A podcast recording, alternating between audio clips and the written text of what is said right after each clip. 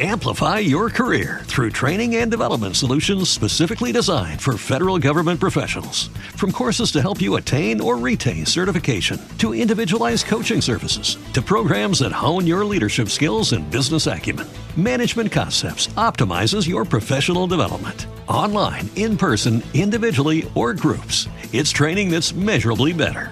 Learn more at managementconcepts.com. That's managementconcepts.com.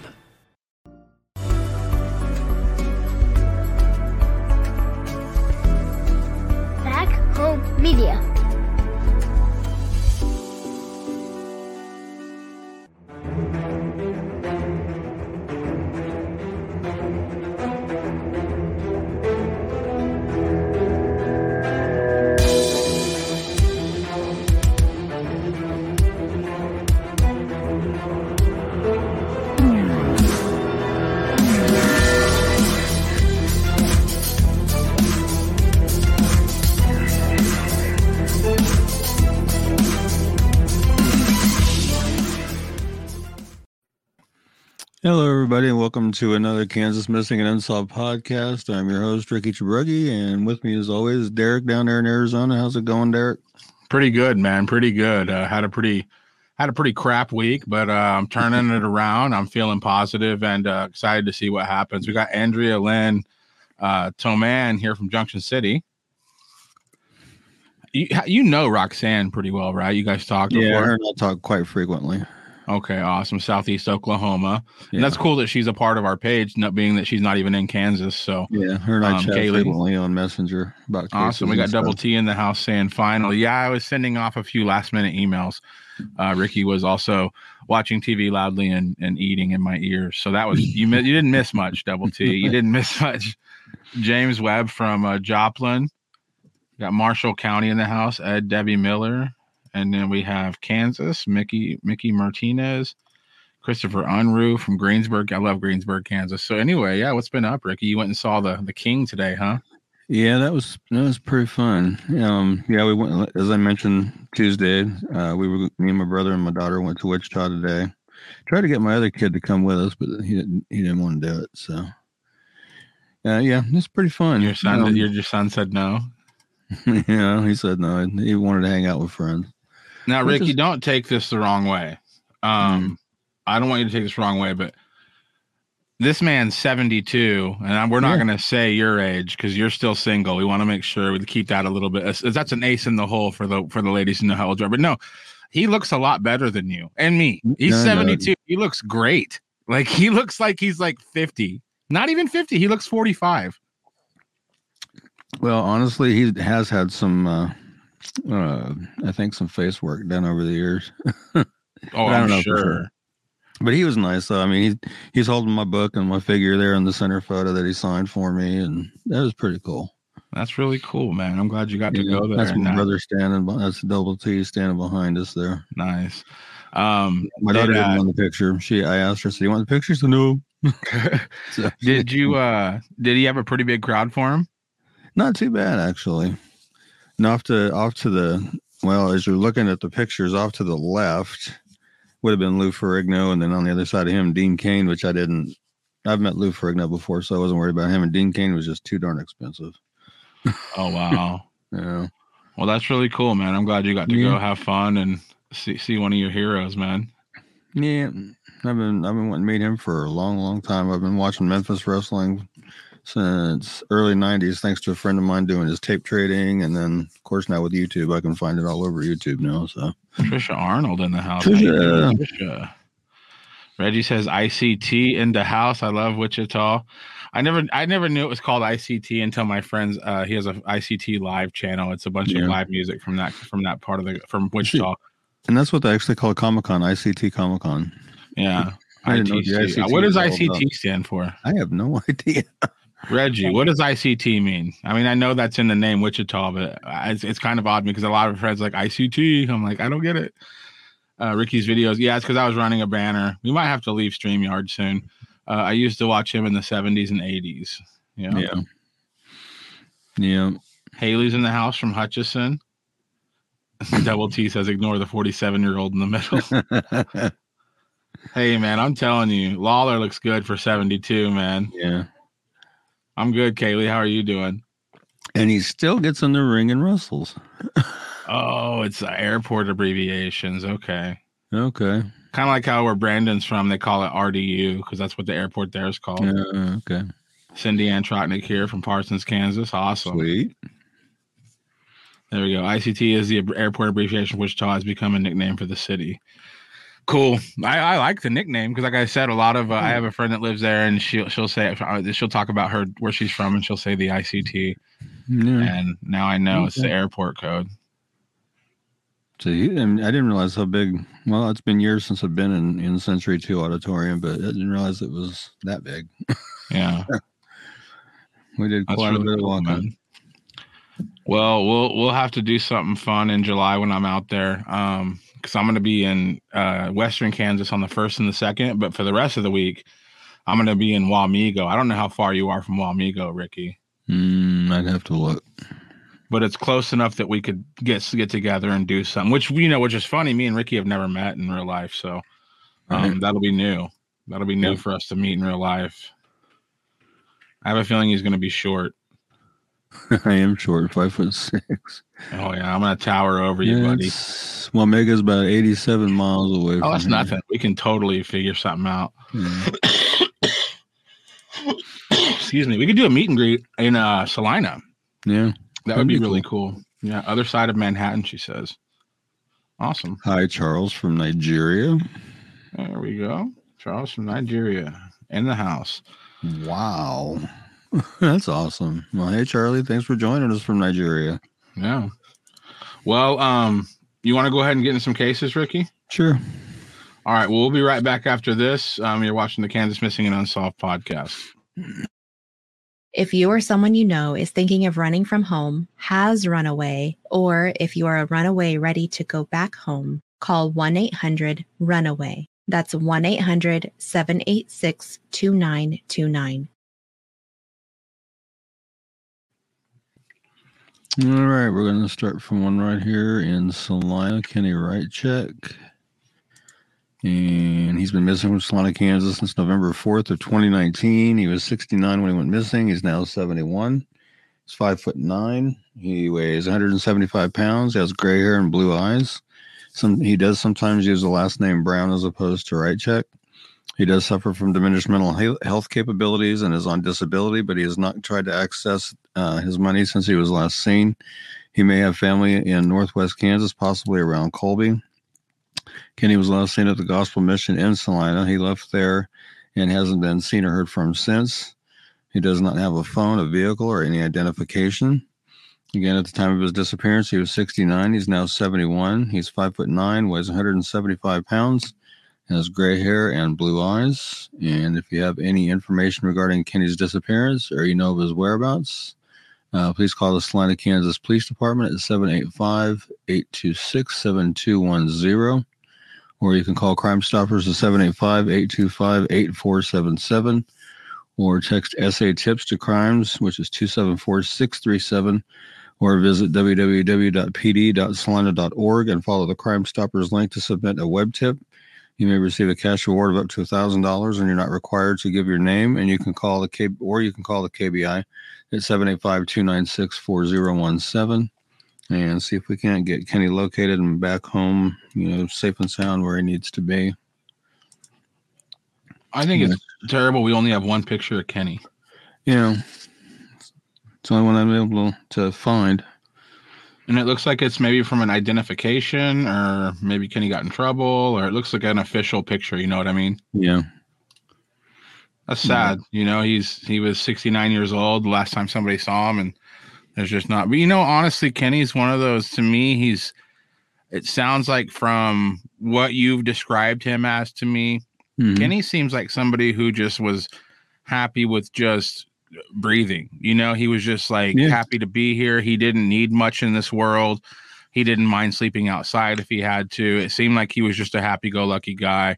And I hate to see mm-hmm. that there's no resolution on, you know, if something happened to him, if he got in an accident and he passed away. I mean, there's people like you, you didn't even really know him, Ricky. You just knew of him. You've seen him, but Yeah, even you would to love him. to have some resolution on what happened to Kenny. Yeah. Did he did he Yeah. go live in some other state and he's just doing his thing there, or did something happen to him? Like it's like there there needs to be some type of resolution in this. It's been it's been too long. Right.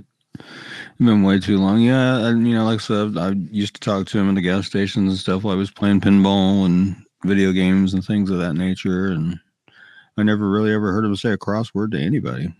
So I mean, he was the nicest guy. Huffman Casey says poor Kenny.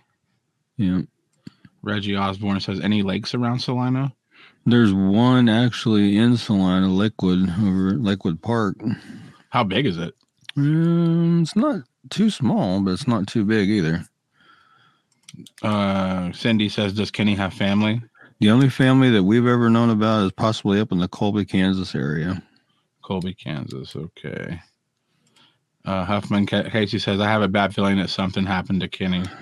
Yeah, that's you know, as as long as it's been and you know, we had that really, really bitter cold, cold, cold winter when the wind chills were down at 20, 30 below zero and stuff. Right. And I mean, yeah, it's it to me it's not looking too good.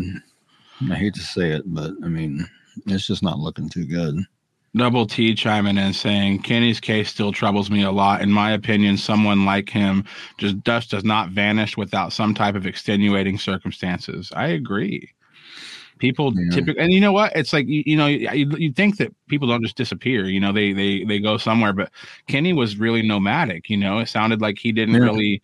Nobody really knew where he was all the time. But I mean, still, it's been it's been years. Uh, there he's had to have something's had to have happened to Kenny, or he is there's it's very likely he could be in a you know nine states away doing Kenny right check stuff in another state. He doesn't have social media. He doesn't have an ID. It Yeah. could be easy for somebody not to find him. Um, that's why it's important that we share these flyers, uh, you know, in groups and in places outside of the state of Kansas, because some of these people could be in another state. You know what I'm saying? Right. Yeah, and he used to to ride his bike around and push his bike around, pick up scrap metal and cash that in. And the Right. people there said they haven't seen him for the longest time either. You know, and Reggie Osborne is asking, has anybody checked that lake?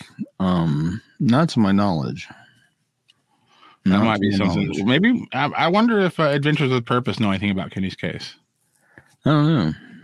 Might be something. If anybody's a fan of theirs, might send them a message and be like, "Hey, Kenny Right Check, there's a lake in Salina. I know you guys like to look in water.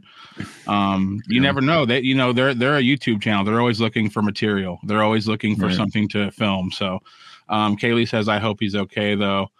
Um, yeah. So that's uh, that's a rough situation. I hate to see that, but we're gonna go um over to Ulysses, Kansas, Garden City, Kansas.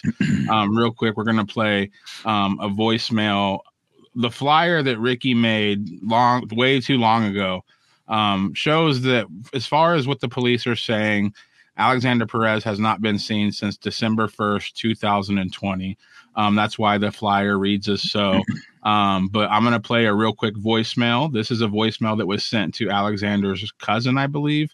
Um, and this was on December, I believe, 8th. So this is uh, what we have here is some stuff that uh, we, we've been airing this last couple of weeks, but this is basically the last um, tra- transcripts from Alexander Perez that we know of.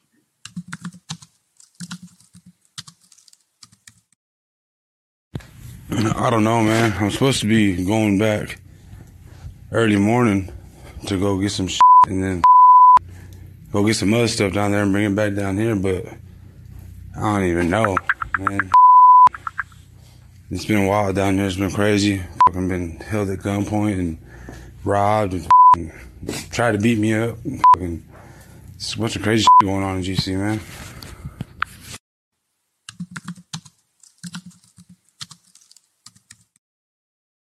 Bunch of crazy blank going on in GC. I feel like those are Alexander's last words. If you think about it, his uh, his last words that he spoke to public was, "There's what was he saying? There, there's something crazy going on in GC." I, to me, I think that's a big key factor of what's going on here. But go ahead and read his flyer. Okay. Um, see, Alexander Perez went missing from Ulysses, Kansas on December 1st of 2020. He's 35 when he went missing. He's now 36. He's 5 foot 11, weighs 235 pounds, has black hair that he shaves nearly bald and brown eyes. He had last contacted a family member via telephone on December 1st and advised he'd be coming to their home to wash clothing items. Um, he never arrived at the family member's home in Ulysses, and he's not been heard from or seen by family or friends since then. He had been staying with family and friends prior to his disappearance. It's believed that Alexander may still be in the local uh, Ulysses area, or he may be in the Garden City or surrounding areas. Um, of course, we also know that you know some not so positive information's come out about what may have happened to him as well, which hopefully is not the case. Again, he was at the time of his disappearance. He was 35. He's now 36. He's five foot 11, weighs 235 pounds, has black hair that he shaves nearly bald and brown eyes has a tattoo of a bumblebee on his face underneath his left eye, has Perez tattooed on one of his arms, and he has a tattoo of a cross on a chain across his chest.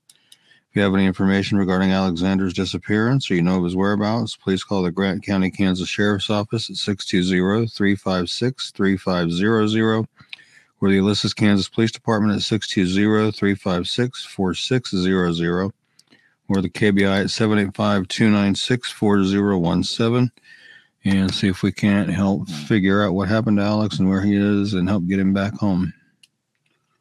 100% way going on too long. Definitely. Yeah. Yeah, Double T says the voicemail was left a week after he went missing. That's curious. That's that's the timestamp that our source has. Mm-hmm. Um, our source has was sent that on was I think it says December sixth or eighth. Like I, I'll have to look it up, but definitely not December first. Um, Ricky, where did you get December first? Like, where do you typically get your what, what where you're going to put the date on is when they were last seen? Mm, I believe that was actually sent to me by the family member that asked me to make this flyer. I do believe. Okay. okay. All right. So yeah, it's really up in the air. We know that uh, it was either we'll have to look. It's December sixth or December eighth that he was at least alive enough to send a voicemail to our source, right. or it was a pre-recorded vo- video or pre-recorded audio snippet that was sent to our source. We don't know for sure, but we know that yeah. that was the last time anybody heard from Alexander. Right. It just sounds like it was physically last seen on the first, but then he had been heard from on the sixth. So six. Okay. Yeah. Reggie says, "Yeah, Adventures with Purpose is a great idea. I think somebody should reach out to them. They're always looking for material, and they would they would probably love to come search that lake. I don't know them at all. I'm not a I'm not a big YouTube watcher, but I just know they're they're doing God's work over there. Yeah. Um, this is another one that really um pulls at my heartstrings. I've I this happened while I was living on the East Coast. This actually happened about 30 minutes north uh, west of where I grew up um, in a small town. Um, but when I was on the East Coast, I had heard about this because it was actually on like Dateline or one of those, you know, you know, about 2000, whenever it happened. It was a few years after it happened, but it was on like a true crime te- late night television show, and uh, I got to know the case that way. Since the since that's happened, I've gotten to know um, Mike's sisters, and uh, you know, they every, everybody in uh, Stanton County, Kansas, called him California Mike or the Milkman he drove an old milk truck around. Um, so Ricky's going to tell you about Michael Eugene Golub, but this this one has had some nationwide notoriety just because of some things not adding up. But go ahead, Rick. Okay, yeah, Michael Golub's missing from Stanton County, Kansas. He's been missing since May 20th of 2005. He was 27 when he went missing. He would now be 44. He's six foot two, weighs between 165 and 180 pounds, has brown hair and blue eyes. Um, he was last seen around 6 p.m. on May 20th, 2005. He just finished work at his job at Kramer's Harvesting and was supposed to pick up his five year old son at his ex girlfriend's home, but never arrived there. He's never been heard from again. He left behind a fiance with whom he had an infant child. It's uncharacteristic of him to leave without warning. Michael's Golden Brown Chevy S10 uh, with toolboxes and, Tra- and Trego County, Kansas license plates was found abandoned on a county road in northwest Grant County, Kansas, two days after his disappearance. Following the truck's locations, authorities began investigating Michael's disappearance as a potential homicide. Shannon Floyd, Michael's ex girlfriend, and her husband Chad Floyd were arrested and charged with first degree murder and conspiracy to commit murder in Michael's case in June of 2006. Authorities believe he went to their home and was shot to death on the night of his disappearance. There was a great deal of animosity between Shannon and Michael, and they frequently disagreed over child support and visitation issues relating uh, to their son. Michael's blood was found on Floyd's front porch. And the Floyd's defense attorney said there was insufficient proof that Michael was dead and suggested he had committed suicide or left of his own accord. At the couple's July 2007 trial, the jury was unable to reach a unanimous verdict and a mistrial was declared. The second trial also ended with the jury unable to reach a verdict. Michael's body has never been found, but foul play is suspected in his case due to the circumstances involved. If anybody has any information on Michael's disappearance or you know of his whereabouts, please call the KBI at 1 800 572 7463 or 785 296 4017 and see if we can't help find out what happened to Michael and where he may be and help get him back to where he needs to be. Amplify your career through training and development solutions specifically designed for federal government professionals. From courses to help you attain or retain certification, to individualized coaching services, to programs that hone your leadership skills and business acumen, Management Concepts optimizes your professional development. Online, in person, individually, or groups, it's training that's measurably better. Learn more at managementconcepts.com. That's managementconcepts.com. It is Ryan here, and I have a question for you. What do you do when you win? Like, are you a fist pumper? A woohooer, a hand clapper, a high fiver. I kind of like the high five, but if you want to hone in on those winning moves, check out Chumba Casino. At ChumbaCasino.com, choose from hundreds of social casino style games for your chance to redeem serious cash prizes. There are new game releases weekly, plus free daily bonuses. So don't wait. Start having the most fun ever at ChumbaCasino.com. No purchase necessary. VGW Group. Void were prohibited by law. See terms and conditions. 18 plus. and this is uh you know he's got and the thing is is he's he's not a kansas guy. You know he's california mike you know he's from california. Um so you know anybody who's ever been from a small town um because i know small town anybody that knows small town vibes um listen i love the people of my home state of kansas. I do. I love my my home state but i know things about small towns from that area that if you're an outsider coming in, you don't always get the warmest reception. And that's not always for bad reason. It's just, I think people are protecting their, their surroundings, they're protecting their families. They don't know who this new person is. So when somebody like, you know, Michael goes missing in a town where he's never really been from and nobody knows him really, um it's i'm sure like it's it's just hard it's just really hard and i'm sure it's hard for his family that he had most of his family wasn't in kansas when this happened he was kind of out there um so it's it's just and and as far as the trial goes, you know, I they've that's all been pretty much well talked about. The the the general consensus with the public is that you know Michael's ex-wife and her now ex-husband did something to Michael. Um, that's pretty much public knowledge and public perception. But there's this little thing called evidence that they don't have. Um, so this is one of those things uh, where you want we, we we have missing on the flyer but if you talk to michael's sisters they would probably rather us put unsolved homicide on here um there it's it's that it's that to the point where people have talked about this case. It's just there's no evidence in anything. Um and the reason we keep sharing this flyers is because maybe maybe somebody that was around that time knows something that could break this case wide open and give some people some resolution. Michael has two children. He has two children on this planet okay? I mean this is this is a big deal. They don't have their dad anymore um that's that that things like this can't go unchecked somebody has to go down for this we have to get resolution out of this and it's already been way too long Yeah. Definitely. but it's you know it's it's very let's see that was she kaylee says that was when i was born 2005 Yeah, so she's Double T says uh, it was on 48 hours. That episode, I believe, is somewhere on YouTube. Very interesting. Yeah, that's where I saw it on YouTube.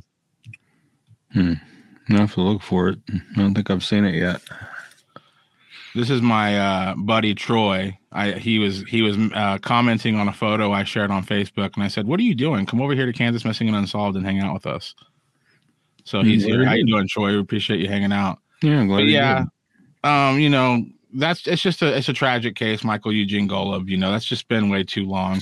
Um, so real quick before we go into any more cases, we were hoping to have a picture of the event, but uh, the people that helped us out today, there's a lot going. So we we made a banner Um, I'll go ahead and show the banner. We made this, but well, we didn't make anything. Ricky made these flyers. Um, I I hired with uh through Back Home Media, which me and Ricky own together. Um, we hired uh, ha- Hard at Play Sports. Uh, I think it's just called Hard at Play in Garden City. They designed this flyer and printed it. It's three foot tall, nine foot wide. So this thing is massive. Wow. Yeah. And um, it's right now it's being it's hung up at a live music festival going on right now, the Gunsmoke Sessions in Dodge City. Um, it's it's still going on. They've been going since three o'clock this afternoon. So wow. uh, this flyer's hung up there. We're gonna get some pictures for the web for the for the Facebook page tomorrow, and uh, we, we're kind of covering all these cases tonight. But uh, yeah, shout out to everybody at Gunsmoke Sessions for you know, re- and it, it was really you know we they made the flyer on Thursday. It was ready on Friday. Um, the flyer ended up going to uh, the person who was delivering the flyer because it's an hour drive from Garden to Dodge. The person delivering the the banner, um, there was some illness in her family um, last night. Somebody had to get in an ambulance. Um, so she wasn't going to be able to make it to the concert. So I, I was looking all morning for like three or four hours. I was texting people, calling people, can you drive uh, our banner from Garden to Dodge? Couldn't find anybody that could do it until late at night. Um, and then my friend called me and she said, you know what? My, my loved one's okay. They're doing great. They're out of the hospital. I'm going to go ahead and go. And at this time, this point, the flyer was at Golden Corral in Garden City because the lady who made it, she she was closed on the weekend, you know. So she sent it with her son to Golden Corral, and he kept it behind the counter. And she went and picked it up. It was a whole. Ricky had no idea what was going on, but it was a whole giant to do getting this thing over to Dodge City tonight. But Ricky's going to be in possession of it soon, and uh, we're looking for more places to hang this bad boy because these are some great flyers that we want to solve. And Troy, Troy O'Donoghue says, I'll follow you anywhere, sir. There we go. I, I knew it. He's he's a loyal he's a loyal friend. Um, let's talk about Colton Ross Barrera. One of the reasons I I added wanted to uh, one of that flyers especially me because I'm under the impression that somebody had reached out. I believe it's Colton's mom and said um, that Colton's dad was from Elkhart, where I'm from. So that's that's why I feel like a, a connection to this. But anyway, let's go ahead and read. Yeah, go ahead with that, Ricky. Okay. Well, Colton Barrera is missing from Russell, Kansas since September, excuse me, since September 26, 2008. He was 17 when he went missing. He would now be 31. He's five foot nine, 135 pounds, brown hair and brown eyes. A friend uh, dropped him off at an outdoor skate park, and Colton was supposed to call him when he was ready to go home, but he never did. Authorities believe he left on his own accord, but Colton's family doesn't doesn't believe this because he wasn't having any issues that would cause him to run away and he didn't leave his wallet with his identification behind. Information suggests that Colton may have been killed and his body hidden. His case does remain unsolved. And if you have any information regarding Colton's disappearance or you know of his whereabouts, his mom is asking that everybody call the Kansas City field office of the FBI at 816 512 8200 to get them involved in the case again. I guess they were for a short time and she would like them to get re involved. So she wants everybody to call them first or you can call the KBI at 785 296 4017. See if we can't help get Colton found and brought home and where he needs to be.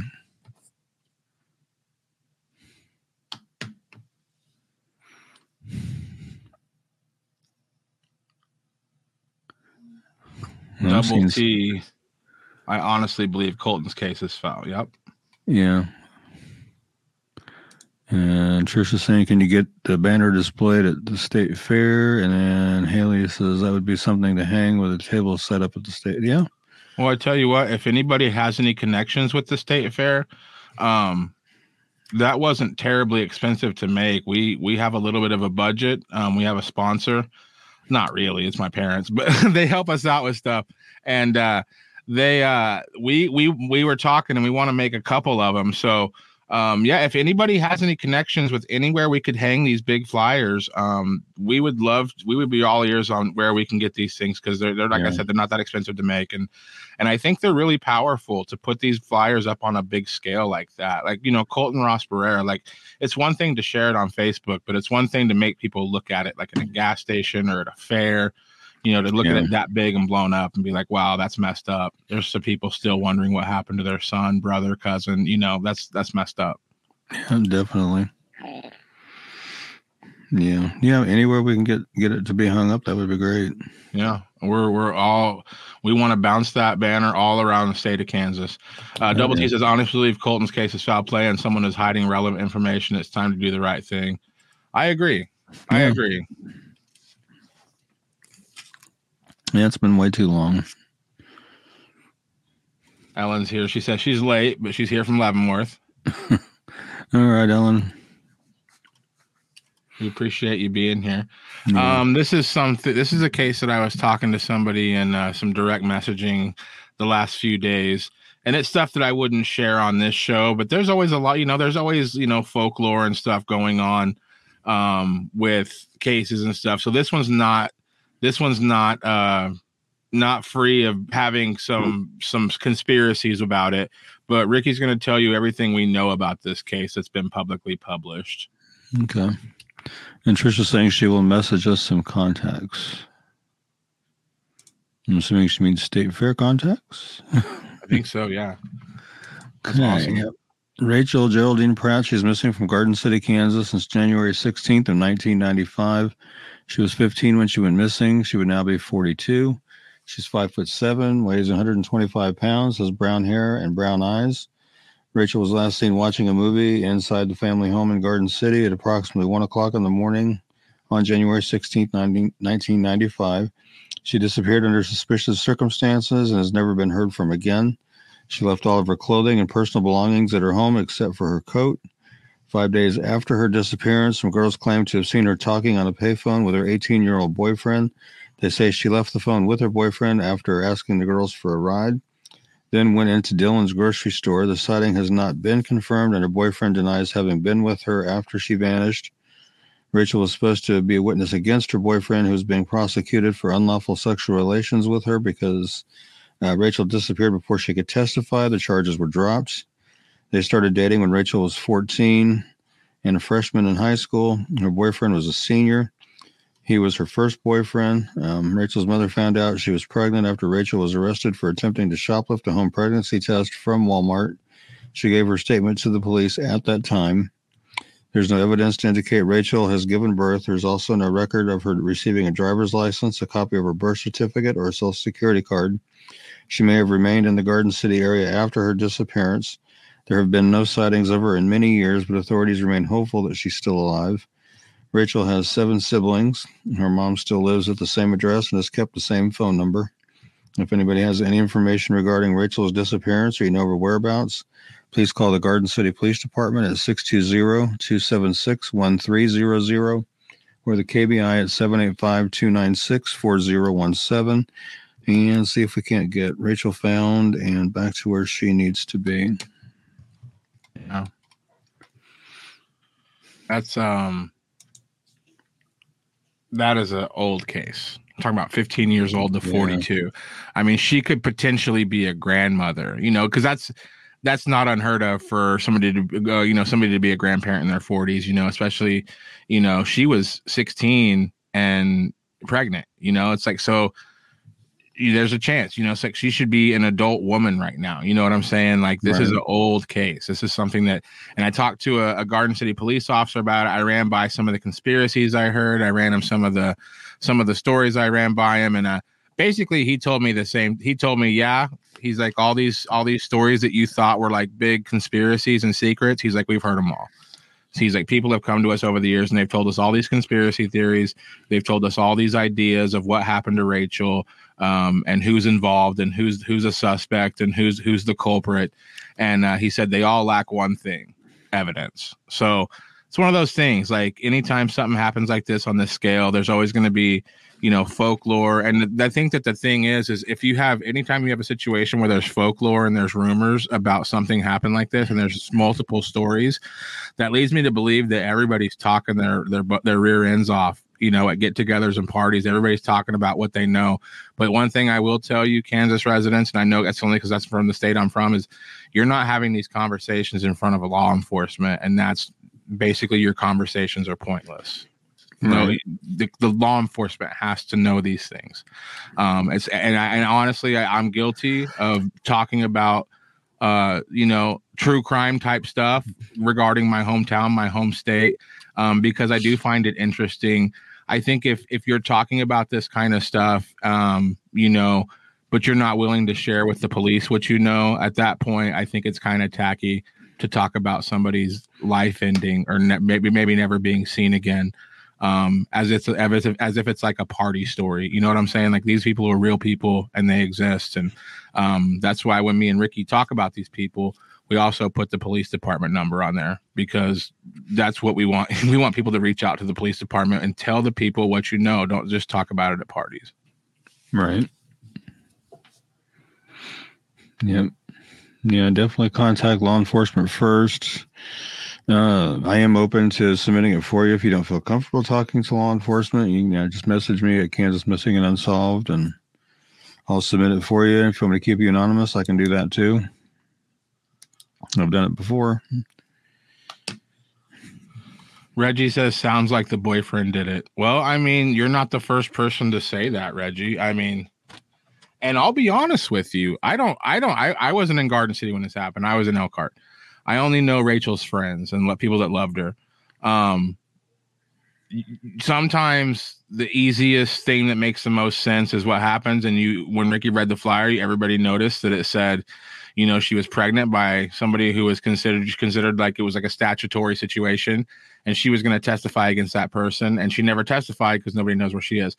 So obviously, um, that boyfriend obviously has a has a, a target on his back, and but we got to look at that two ways, Reggie either he did something and he got away with it, or it's somebody who's completely innocent and they've had to live every day since January 16th, 1995 was trying to get jobs, trying to trying to be accepted by society with everybody labeling this person as a murderer. So it's one of those things like innocent until proven guilty. You know what I mean? Um, you got to be careful with who you throw under the bus when it comes to crimes like this. And that's why you won't see me and Ricky just openly stating things that we've heard before because we don't want to damage anybody that's innocent. You know what I mean? Right. But I understand, Reggie, that you would say that because honestly, I've thought it too. I'm, I don't know the situation. You read that flyer and you're like, well, that boyfriend doesn't sound like that doesn't sound like a good position for him to be in, considering she Yeah. disappeared. He says Rachel was a pretty girl. Yep. I mean, it makes the most sense that he possibly did it because I mean, she was pregnant with his kid. She was going to testify against him, and you know, I mean, the- the guy's definitely up against the wall. I mean, but at the same time, you know, nobody knows what happened that night except for Rachel and whoever the last person to see her was. Nobody Right. knows. right? um so and it's one of those situations too where there's there's this narrative where they they you know and this is something that i think is a big issue is when you use the word runaway i think that she was considered a runaway for a while Mm-hmm. and that is just a killer of investigation it just puts Right. a dead halt in investigation when they label somebody as a runaway Right. We got to stop doing that society I've always said they gotta, they should do that. You know, investigate it backwards. Start with the worst worst case scenario first, and work backwards until they can prove that they were a runaway. Don't just automatically assume, oh, they ran away. You know, don't just assume that. Because even if they did, especially nowadays with all the technology, you know, did they run on their own accord? Did somebody, you know, coerce or talk them into running? You know, I just, I just don't like them. Just, you know, I've noticed here recently um, on Wichita Police Department's Facebook page when they post a juvenile on there, they'll automatically just put right on their on their post that they willfully ran away. How do they know they willfully so ran away? dangerous to say that Yeah. Like I say, even if they did run away, did they do it of their own accord? Where they talked into it, coerced, you Yeah. know, lured? You know. it's i don't know Hmm. hey you want to take a quick break man Sure. Let's go ahead and do a quick break, All and then we'll come back with some more cases. right back. Actually, I'm gonna I'm gonna play one of Brandon's. Let's go ahead and because I didn't cover Dana. We didn't pull a flyer for Dana, did we? No. Okay, we'll go ahead and play that one. We'll be right back. Okay. Hi, this is Brandon, producer of the Kansas Missing and Unsolved podcast, and today I want to talk to you about one of our outstanding cases by the name of Dana Jane Bruce. Dana Jane Bruce went missing from Sedalia, Missouri on October 4th of 2008. At the time of her disappearance, she was 23. She would now be 36 years old. Her height is 5 foot 2 and she weighs 98 pounds. She has brown hair and green hazel eyes. Dana Jane Bruce went missing from Sedalia, Missouri on October 4th of 2008. She was last seen at her children's babysitter's home in Sedalia, Missouri. She had left the children there earlier that day so she could go out for the evening. She returned at midnight and gave the babysitters more money and asked her to watch the children for the rest of the night. Dana was seen at the Malone's Bar on Main Street with a young man driving a late model red Ford F-150 truck earlier on the night of her disappearance. She left with that man at 11:30 p.m.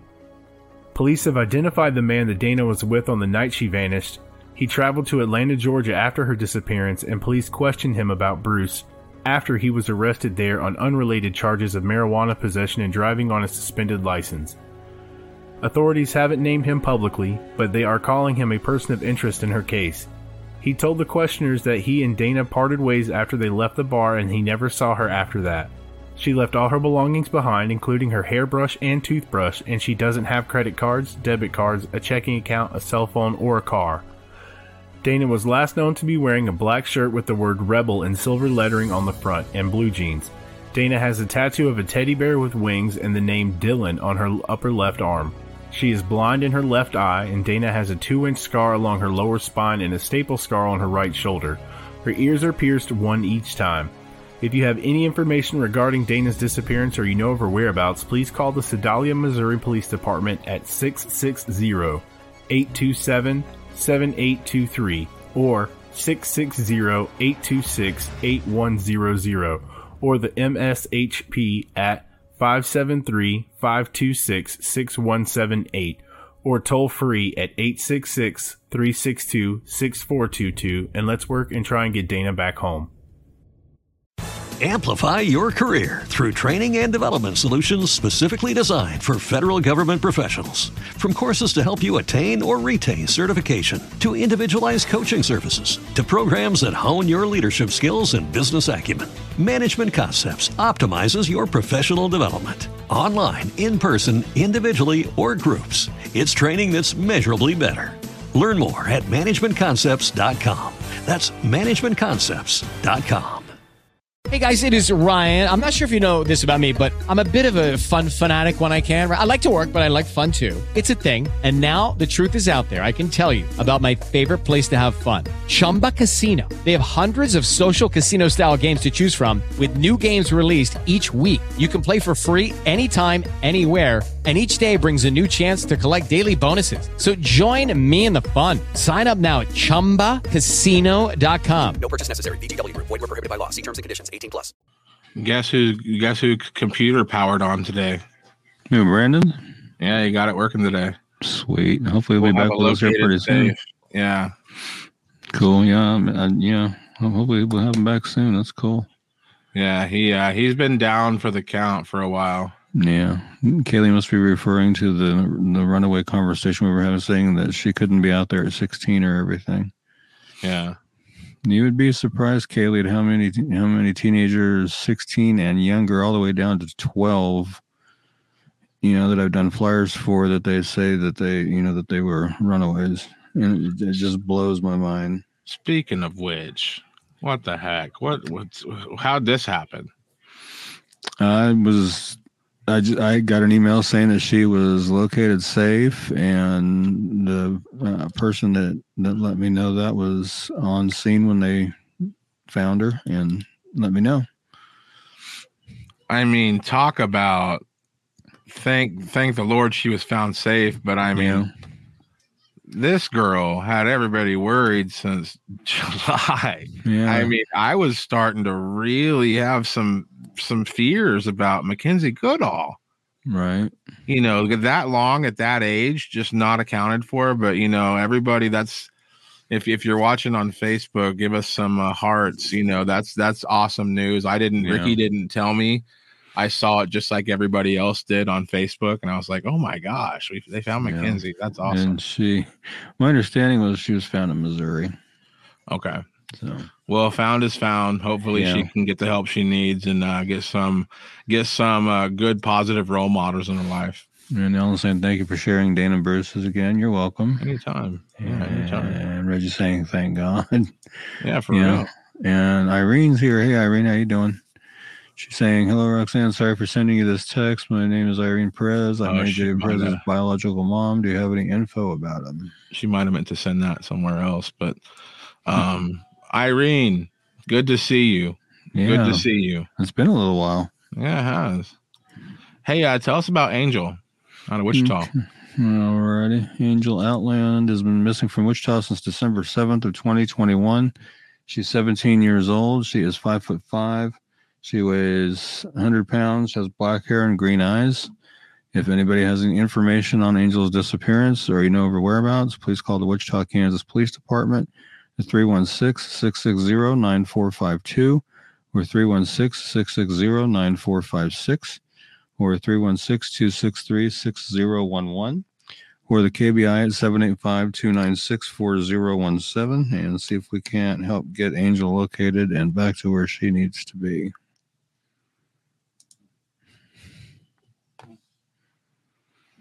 Yep, yep. That's uh, little while ago. Why? Why are we just getting? Is this an older flyer? Or? No, it was a recent one that I was sent. Probably I'd have to go back and look at the email and see when it I mean, that's dated, that's sad been- that she went missing in December, and we're just now kind of hearing about it. Yeah. And that's a big point. You know, this we we do this show every week, and we we do we make Ricky makes tons of flyers for this page, um, Mhm. but we're not even scratching the surface of all the people that are actually missing. And Reggie's saying, me and my husband are Uber drivers and we will keep an eye out. Thank you, Reggie. Appreciate that. That is awesome. I used to be an Uber driver, and I really love that job. Hmm.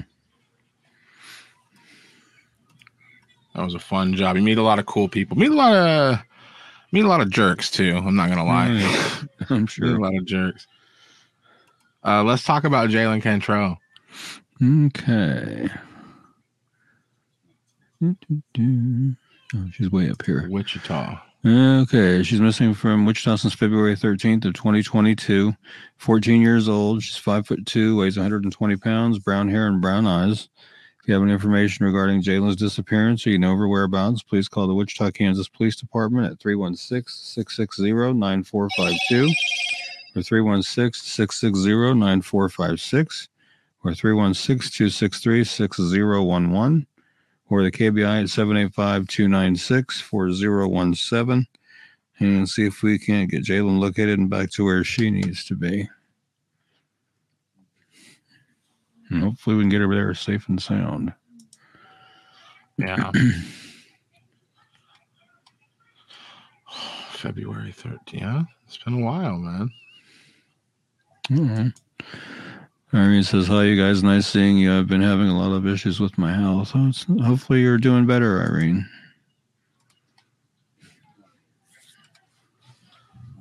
Yeah, that's uh Yeah.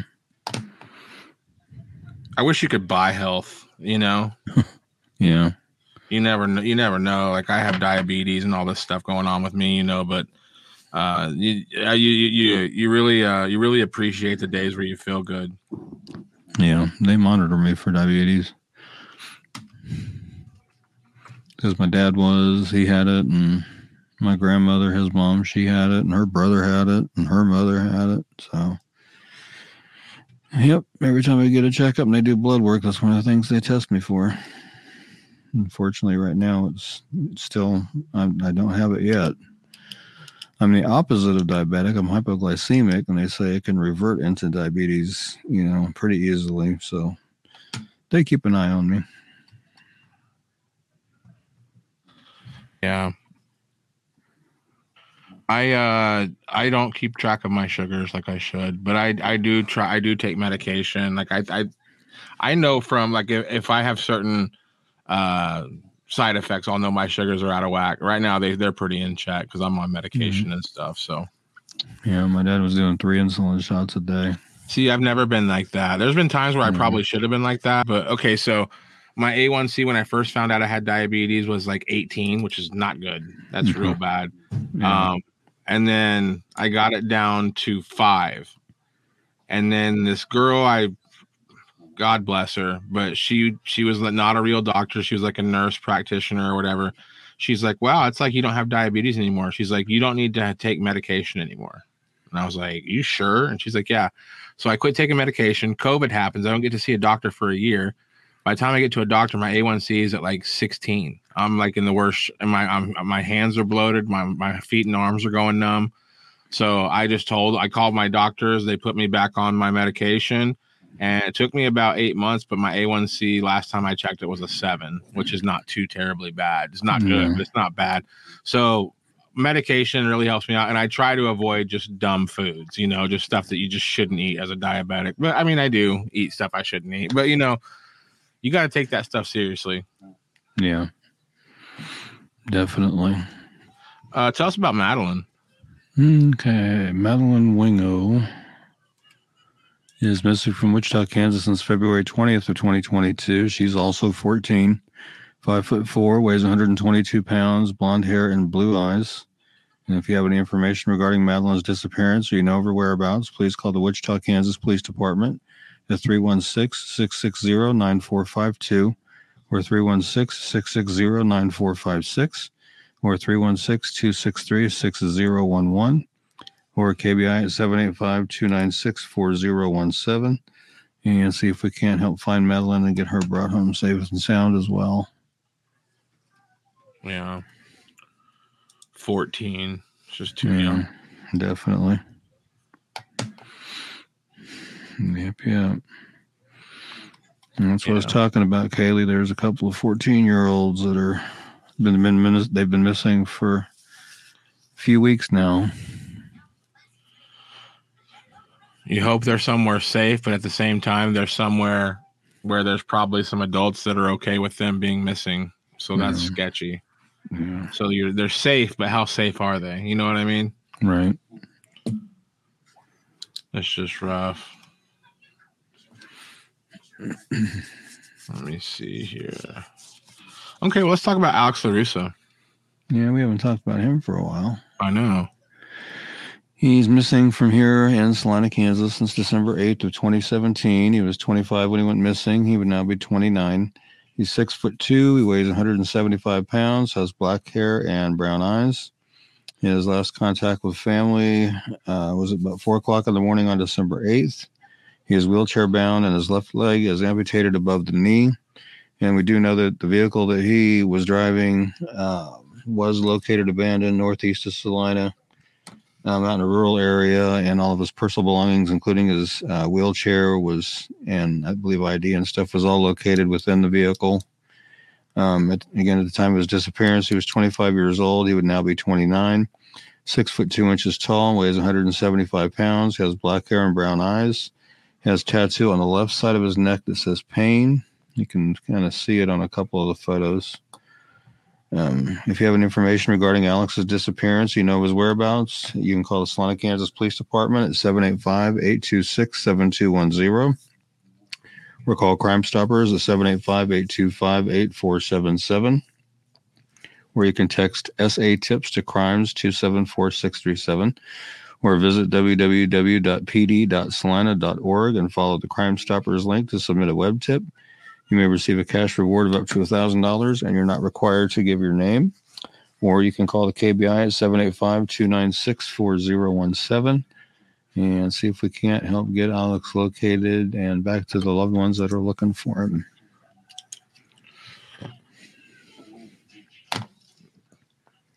He's a tall dude. Yeah. I never Yeah. noticed that before. Irene was saying that uh, she's getting there. She had COVID in November, and pneumonia, was put in hospital for five days. I got to go with oxygen, and it's taking a lot to get better, but I'm trying, and I have, and I have some heart problems too. And it's from stress and hurt that COVID helped get me worse. Oh, wow. I hear you, Irene. I had COVID myself the last, oh, what was it, the last week of January into about the first week of February. Fortunately, it, it wasn't too bad. I didn't, I didn't have to be hospitalized or anything, but I was down for a good week or so. I just killed a mosquito. Yeah, live on camera.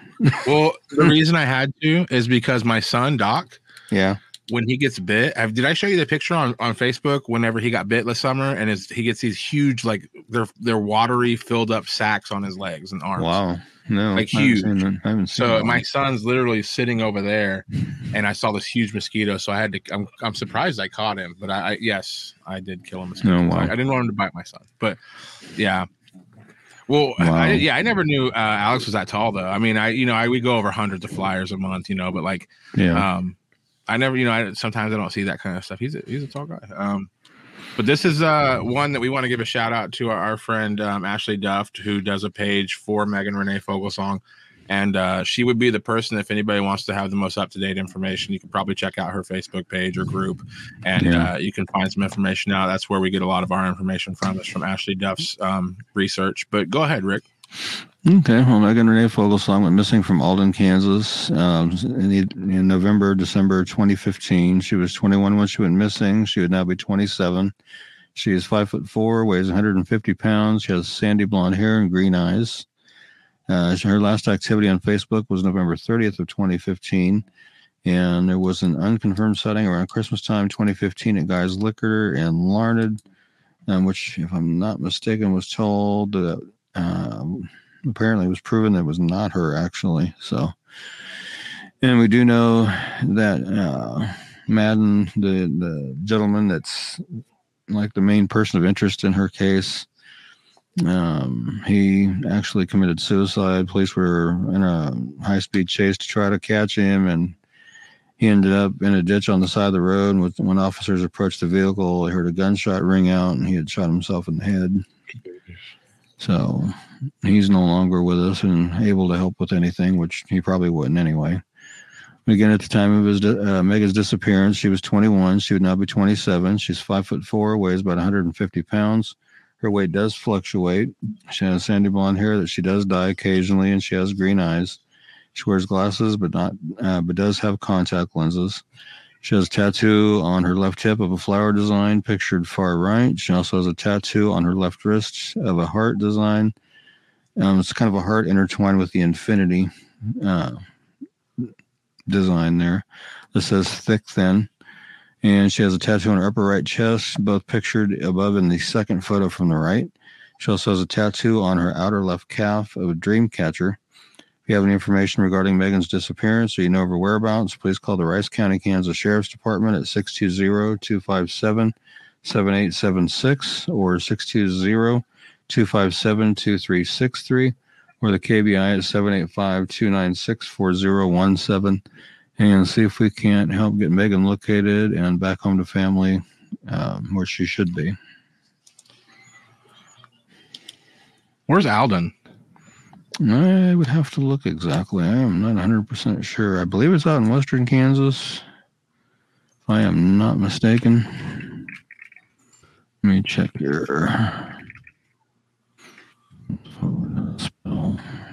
You know this guy that what's his name? Reggie Madden. Um, no, it's not Reggie. I can't remember the first name. No, it's not Reggie. It's something like that, though, isn't it? Something like that. It looks like it's south of, kind of south and west of Lyons, which isn't too awful far from Great Bend, actually. Wow. Yeah. Yeah, according to the map I'm seeing, you you shoot down to McPherson south of here, and then head off to the west. Well, whatever this guy's name is, he sounds like somebody that you probably shouldn't David. get. Whoever whoever he is, he sounds Yeah. like somebody you don't want to get mixed up with. I mean, obviously you can't anymore, but I mean, he just sounded based on what I've heard about that guy, it doesn't sound great. Sounds Mhm. like kind of a problem. Yeah, definitely. Um, we got one, two, three, four more cases to cover real quick. Um, we're running out of time, so we'll get through them. Um, let's go ahead and talk about Catherine Adam. Okay.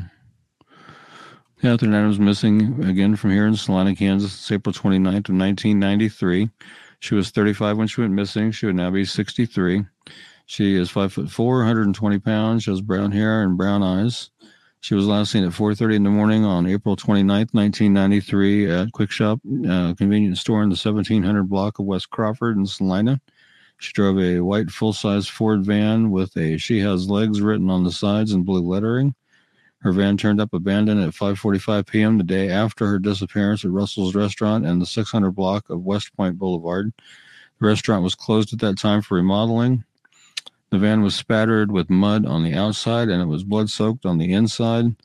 A large amount of blood was also found at a storage unit in West Salina where Catherine, a saleswoman for the Legs Hosiery Company, picked up stock each morning, but there was no sign of her at either place, and she's never been heard from again. Police speculate someone attacked Catherine when she was inside the storage unit. It appeared they interrupted her in the process of loading the merchandise in her van, leaving the door of the unit open. Catherine was separated from her husband at the time of her disappearance, and she had a teenage daughter. Her case does remain unsolved, and foul play is suspected.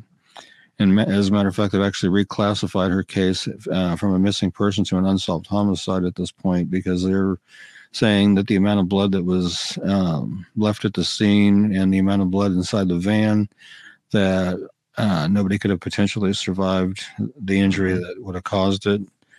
And uh, I also know that they said that on the ground out there at the storage facility, they did find some shell casings on the ground out there as well.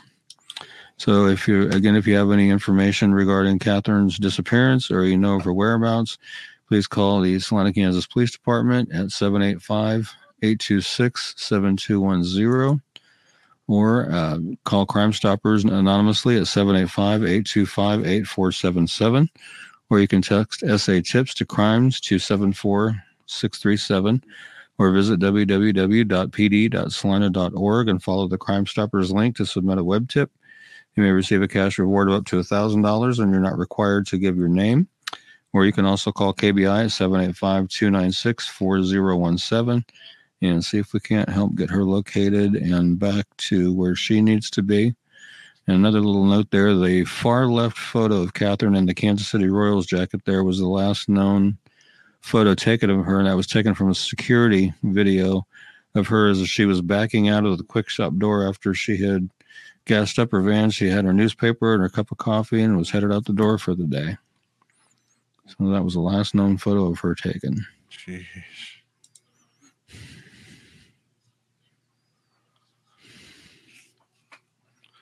That's so eerie. Yeah. Amplify your career through training and development solutions specifically designed for federal government professionals. From courses to help you attain or retain certification, to individualized coaching services, to programs that hone your leadership skills and business acumen, Management Concepts optimizes your professional development. Online, in person, individually, or groups, it's training that's measurably better. Learn more at managementconcepts.com. That's managementconcepts.com. With the Lucky Land slots, you can get lucky just about anywhere. This is your captain speaking. Uh, we've got clear runway and the weather's fine, but we're just going to circle up here a while and uh, get lucky. No, no, nothing like that. It's just these cash prizes add up quick. So I suggest you sit back, keep your tray table upright, and start getting lucky. Play for free at LuckyLandSlots.com. Are you feeling lucky? No purchase necessary. Void where prohibited by law. 18 plus terms and conditions apply. See website for details. I shared that on Reddit and it got a ton of activity on it from our Oh, KMU bet. pod page. Mm-hmm. A lot of people because there's a there's a subreddit called Last Images and it's just people post pictures that it was people's last picture they ever took and I that's obviously her last image. You know that's Yeah. the last time anybody ever saw her live and it was captured on uh, a video. I mean, obviously it's a grainy video from 1993, but still you can see who it is. You know, it's Yeah.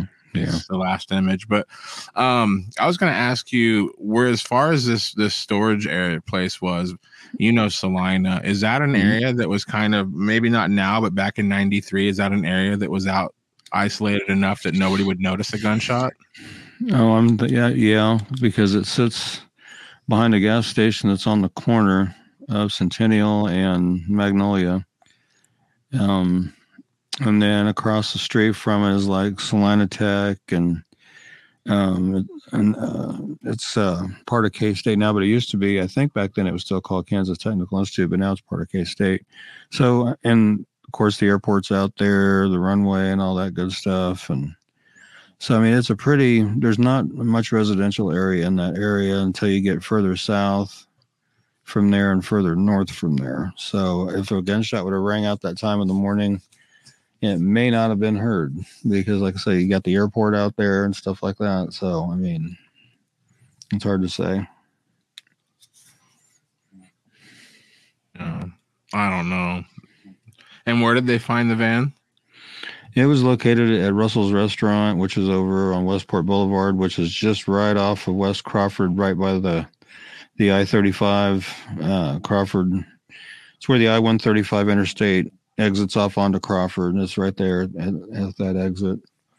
And across the street, it's Russell sits behind twenty four seven, which is a truck stop, and then across the street from it's a couple of restaurants on the other side of the street and a hotel further back on, across the street. So uh, like I said, the restaurant was closed at that time for reno- renovations, so there would have been nobody at the restaurant that time. You know, whenever it was found. So, do they know roughly how many miles were on her van before when she w- drove it that morning, and how many were on it when they found it? Um, I'm trying to think. I thought maybe you had said something about fifty. I believe there was around fifty or sixty, probably. Okay, because that's telling. Because that means Yeah. if if it, if it took place in that van, and she was disposed of, I'm just and I don't know, we don't know if she's, she's missing, but if if she was you know killed in that van and disposed of using that van, that means that Catherine's body is more than likely uh 25 miles away from from where that van was parked. You know, you figure half the miles going to hide the body, half the miles going. I don't know. It just seems like they, there's not. You can only get so far in 50 miles. You know, like her body Right. couldn't have got far. Yeah, and and my brother is saying just close enough to the airport to generate enough noise that a gunshot or two may not be heard. Yeah. And he also says he drives by that facility every day going to work sometimes at 5:30 and there's not much traffic in that area at that time of the morning. Wow. Yeah. Now here I can't remember how long ago it was, but I remember just down Magnolia Road to the east of that storage facility. Um, there's a creek that runs north and south, and there were some mushroom hunters back in that creek searching for mushrooms, and they did come across part of a skull. And police came out, or not police, the sheriff's department came out, KBI came out. Um, they took the s- cor- the piece of the skull. I'm not sure how much of the skull it was, whether it was, you know, mis- just missing the lower jaw, or if it was just part of the crown of the skull. I have no idea. They never have said, but they did send it off for DNA testing, and uh, they couldn't come up with enough of a profile to compare it to anything. So, but in the location it was located, the first thing came to mind since it's just down the street from the storage facility was Catherine Adam. And then the second one I thought of was Kenny Rychek because the last place he was seen was the Gospel Mission, which is further south down the same road, uh, Centennial Road, from that storage facility and, and gas station on that corner. So those are the first two I thought of. But if they can't pull enough of a DNA DNA out of it to do a, a, a decent profile, so I don't know. Yeah. No idea. Because that was one of the main comments on the Reddit post I made. Somebody said, "I wish they would release, you know, who who they think that skull belongs to." Yeah. But you got to think about it. If it's just partial part of a skull, Mhm. like that thing could realistically be a hundred years old. I mean, we don't know how old that skull is. And I, I wonder, you know, they weren't out there too awful long that day because Menards is just a little bit further east down the road yet on Magnolia where Terry and I work. And, and I think they were out there about three o'clock that afternoon. And by the time I got off work that day, they were already gone. And I think I only worked till like six or seven. That, I think about six that day. And they were already gone. So, I mean, I'm just like, how thorough of a search did they really do in that short time? You know? Being, uh, being that it's a creek, you know, I mean, I mean, there's a couple of possibilities. I mean, an animal could have, have come across it somewhere and carried it and dropped it where it was found, or if it was in the actual creek bed and and you know around the time she disappeared, we had a lot of flooding going on from a lot of rain. It could have washed down the, creek from someplace. Right. I mean, It's it's hard to say. But I mean, th- th- that's the thing, though. We don't know if that skull's uh 20 years old. We don't know if it could be Kenny, you know, two Yeah. years old. We don't know if it could be somebody that settled out here in the 15 in the 1800s. We don't know. It's like that's the thing. We don't know. It's a skull lasts a long time. Yeah, Um, but Reggie says Salina is sounding spooky. Just saying, and then we started talking about some other stuff, and he says, "Okay, now I do believe Salina is creepy." It can be. I was just informed last night by a neighbor of mine in the, in the apartment building next to my apartment building that apparently yesterday morning at about four o'clock in the morning there was three guys going along our parking lot checking for unlocked cars. So I'm like- I'm like, come on, really? We gotta get you out of there, man. We gotta get you uh get you a safer spot, man. Yeah, it's like, come Well, on. So, and I was talking to the to the landlord about it this morning, and I said, you know, and the bad part is we don't know if it's residents, friends, or associates of residents, or just idiots that thought it would be fun to try it. You know, Just lock your car, man. no, I do Just every lock night. it tight. Every night.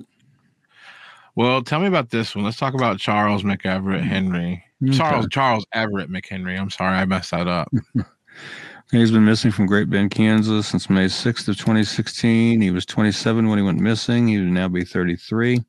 He is six foot two, weighs 180 pounds, has black hair and black eyes. Um, let's see. He was last known to be driving an, uh, an unknown make two door black car away from a house on the 500 block of Northwest 20 Avenue between Hoisington and Great Bend. Um, again, at the time of his disappearance, he was 27. He'd now be 29 or no, 33. I got to fix that down there. Be 33. Um, he's 6'2, weighs 180 pounds. He has black hair and black eyes. He was last known to be wearing a black t shirt and denim shorts. He has tattoos on his left arm. One is of the cross, and it says Tyler on his upper arm, and an eagle with a flag on the lower arm. And they are pictured above up there. His eyebrow and left ear are pierced. He has a large scar near his left knee and a large scar on his right arm from the elbow to the wrist, a scar on his right knee, a scar on his forehead, scars on both sides of his ribs, a scar on the bottom of his left foot, and a dimple dip in his left bicep. He has a plate in his right arm from elbow to wrist and two screws in his left knee. If you have any information regarding Charles's disappearance or you know of his whereabouts, please call the Great Bend, Kansas Police Department at 620-793-4120 or the KBI at 785-296-4017 and see if we can help get Charles located and back home to where he needs to be. Wonder if he was in some kind of a car accident or something to sustain so many injuries and have so many scars and the plate in the arm and uh, screws in the knee. Right. Yeah. Makes me wonder. He looks he looks like uh somebody I know. Hmm. Um like eerily like somebody I know. It's, it's so every time we cover his flyer, it's always weird to me because it's like it looks like my friend. Well, I mean, I feel like Charles is my friend because we've been covering his flyer since I joined. You know, helped started working with you, but Yeah. he looks a lot like a guy I grew up with. So I just I feel sad because if that person that I'm talking about was missing, I would really hurt. And Charles was that person to a lot of people, you know. Right. Amplify your career through training and development solutions specifically designed for federal government professionals. From courses to help you attain or retain certification, to individualized coaching services, to programs that hone your leadership skills and business acumen, Management Concepts optimizes your professional development. Online, in person, individually, or groups, it's training that's measurably better. Learn more at managementconcepts.com. That's managementconcepts.com. With Lucky Land slots, you can get lucky just about anywhere. Dearly beloved, we are gathered here today to. Has anyone seen the bride and groom? Sorry, sorry, we're here. We were getting lucky in the limo and we lost track of time. No, Lucky Land Casino, with cash prizes that add up quicker than a guest registry. In that case, I pronounce you lucky. Play for free at LuckyLandSlots.com. Daily bonuses are waiting. No purchase necessary. Void were prohibited by law. 18 plus. Terms and conditions apply. See website for details. Two more flyers, everybody. Then we are going to get out of here. We're going about ten minutes over so far, so we're going to get out of here soon. But go ahead and tell us about Stephanie Welch from Lakin Kansas. Okay, she's missing from Lakin Kansas since February 28th of 20, oh, 2001, excuse me. Um, she was 23 when she went missing. She will now be 44. She is five foot eight, 190 pounds, brown hair and brown eyes.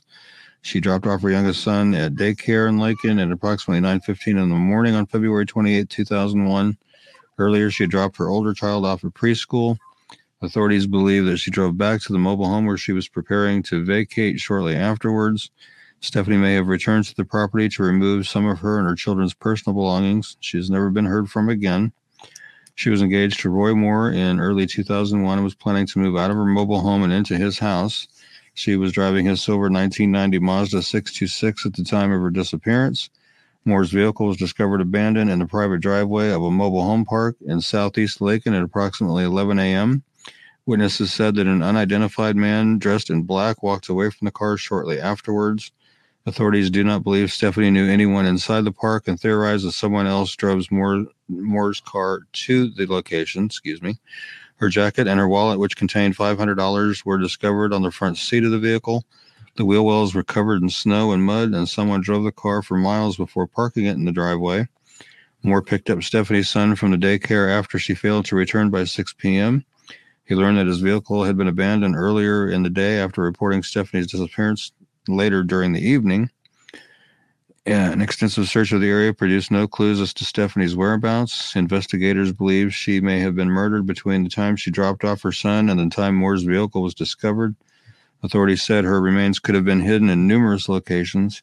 Several abandoned wells are scattered throughout the area. The man who was seen leaving her car is considered the prime suspect in her disappearance. If you have any information regarding Stephanie's disappearance or you know her whereabouts, please call the Kearny County Sheriff's Office at 620 355 6211 or the KBI at 800 572 7463 or 785 826, excuse me, 785 296 4017. And see if we can help get Stephanie located and back to where she needs to be. Yeah, that's that's a sketchy story. Yeah.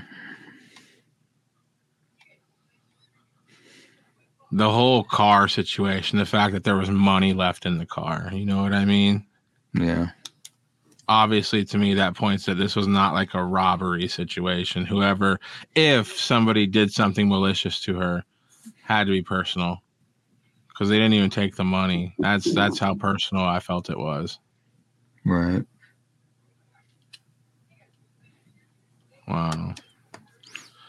Well, that's the second, you know, case from that. You know, Rachel Pratt's from the same area, you know, and yeah, um, it's just it's kind of crazy, you know.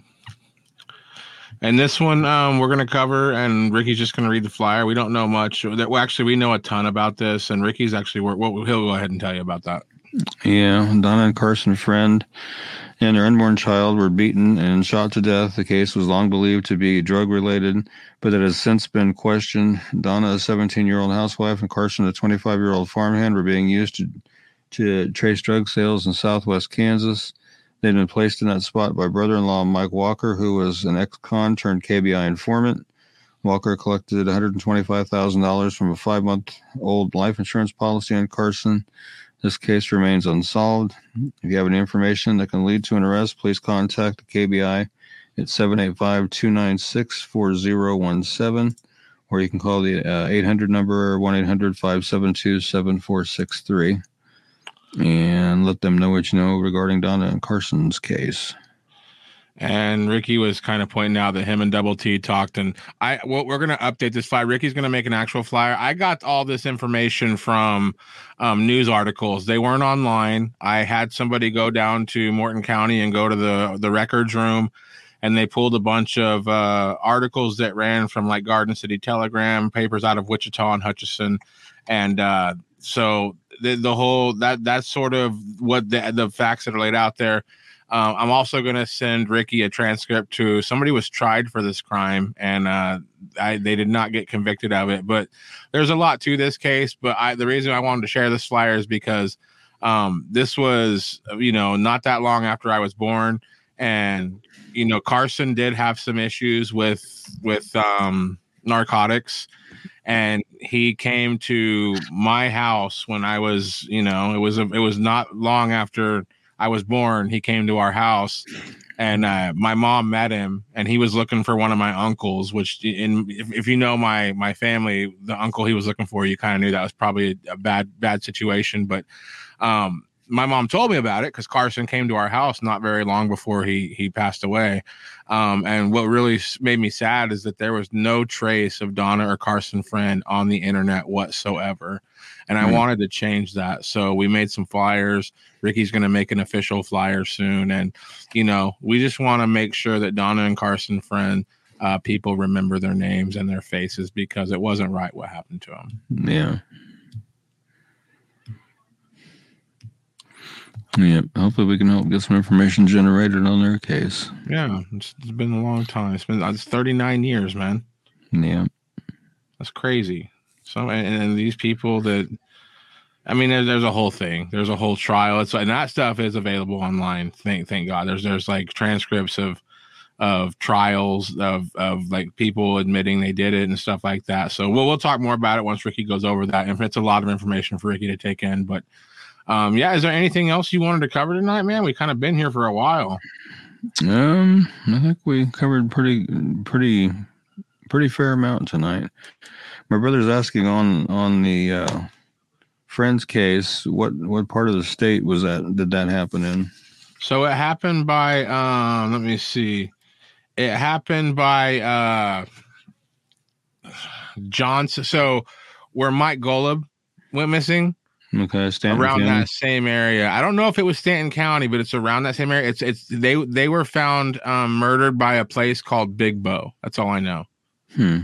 Okay. So if anybody knows where Big Bow in Kansas is, um, but it's right there close to Elkhart, Kansas, Stanton, Johnson, which is we call it Stanton County, but it's Johnson, um, right around in, in that area, and also kind of towards the Richfield area, which is all like a a conglomerate of little towns, little, little, little, little, little towns in the in the in the south and the in the in the western Kansas, but somewhere in there. Um, but yeah, that's what I'm saying. That's not there's nothing out on the internet, and we wanted to change that. We wanted to reintroduce the Donna and Carson friend case to the to the world. They were beaten and shot to death, and she was pregnant. So three people died that day. And, the, and Wow. one of the articles I sent Ricky is there's actually a, a judge actually ruled that the fetus was a, a he, I don't I, you'll have to look at the article I you, but the judge either ruled that it wasn't a person or it was a person, but there was a fetus that died as well. I believe there was a gunshot wound to the fetus. Um, so really terrible crime that needs to have more information out there about it. And there's a ton. It was all sealed up in a in a record room in Morton County, but I smuggled it out through the help of some friends. And Ricky's going to make a really in depth flyer by, based on all the media attention that case got Yeah. back then. Yeah, Trisha, I'm pretty tired. It's been it's been a while since I've been on a road trip, and see, the last road trip I did was March of last year. Yeah, it was March of last year. You're welcome, Reggie. So yeah, I do need to get some sleep tonight. yeah, got to get my daughter out of my bed first. I got to wake her up and get her out of my bed. I love Lori Hayes from Hays. I love all these people, man. Yeah. Come hang out with us every week. Yeah. Well, um, it too. it's it's awesome to see the turnout every week and all the Yeah. you know the interaction with everybody, and I really enjoy it. Yeah. Well, um, I got to get out of here because I got some stuff I got to do. It's getting a little on the late side. Yeah. Um, but Ricky, I feel like uh, I feel like if any if any time we need to do it, we need to do your prayer tonight. We've been forgetting it. Alrighty.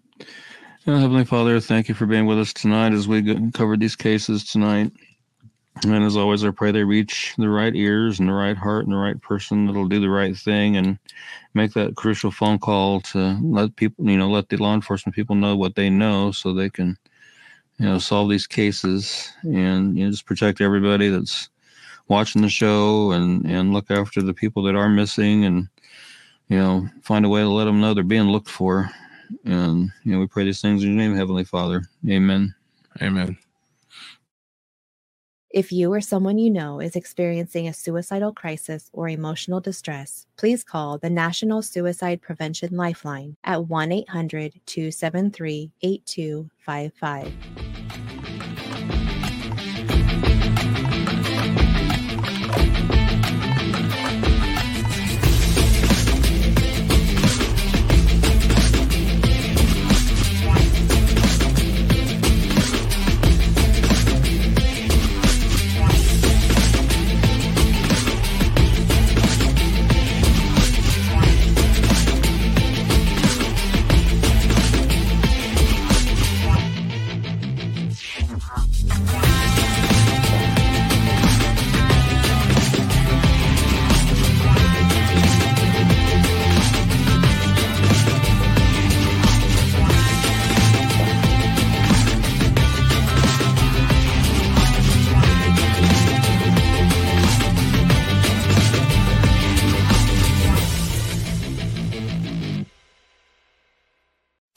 Amplify your career through training and development solutions specifically designed for federal government professionals. From courses to help you attain or retain certification, to individualized coaching services, to programs that hone your leadership skills and business acumen, Management Concepts optimizes your professional development. Online, in person, individually, or groups, it's training that's measurably better.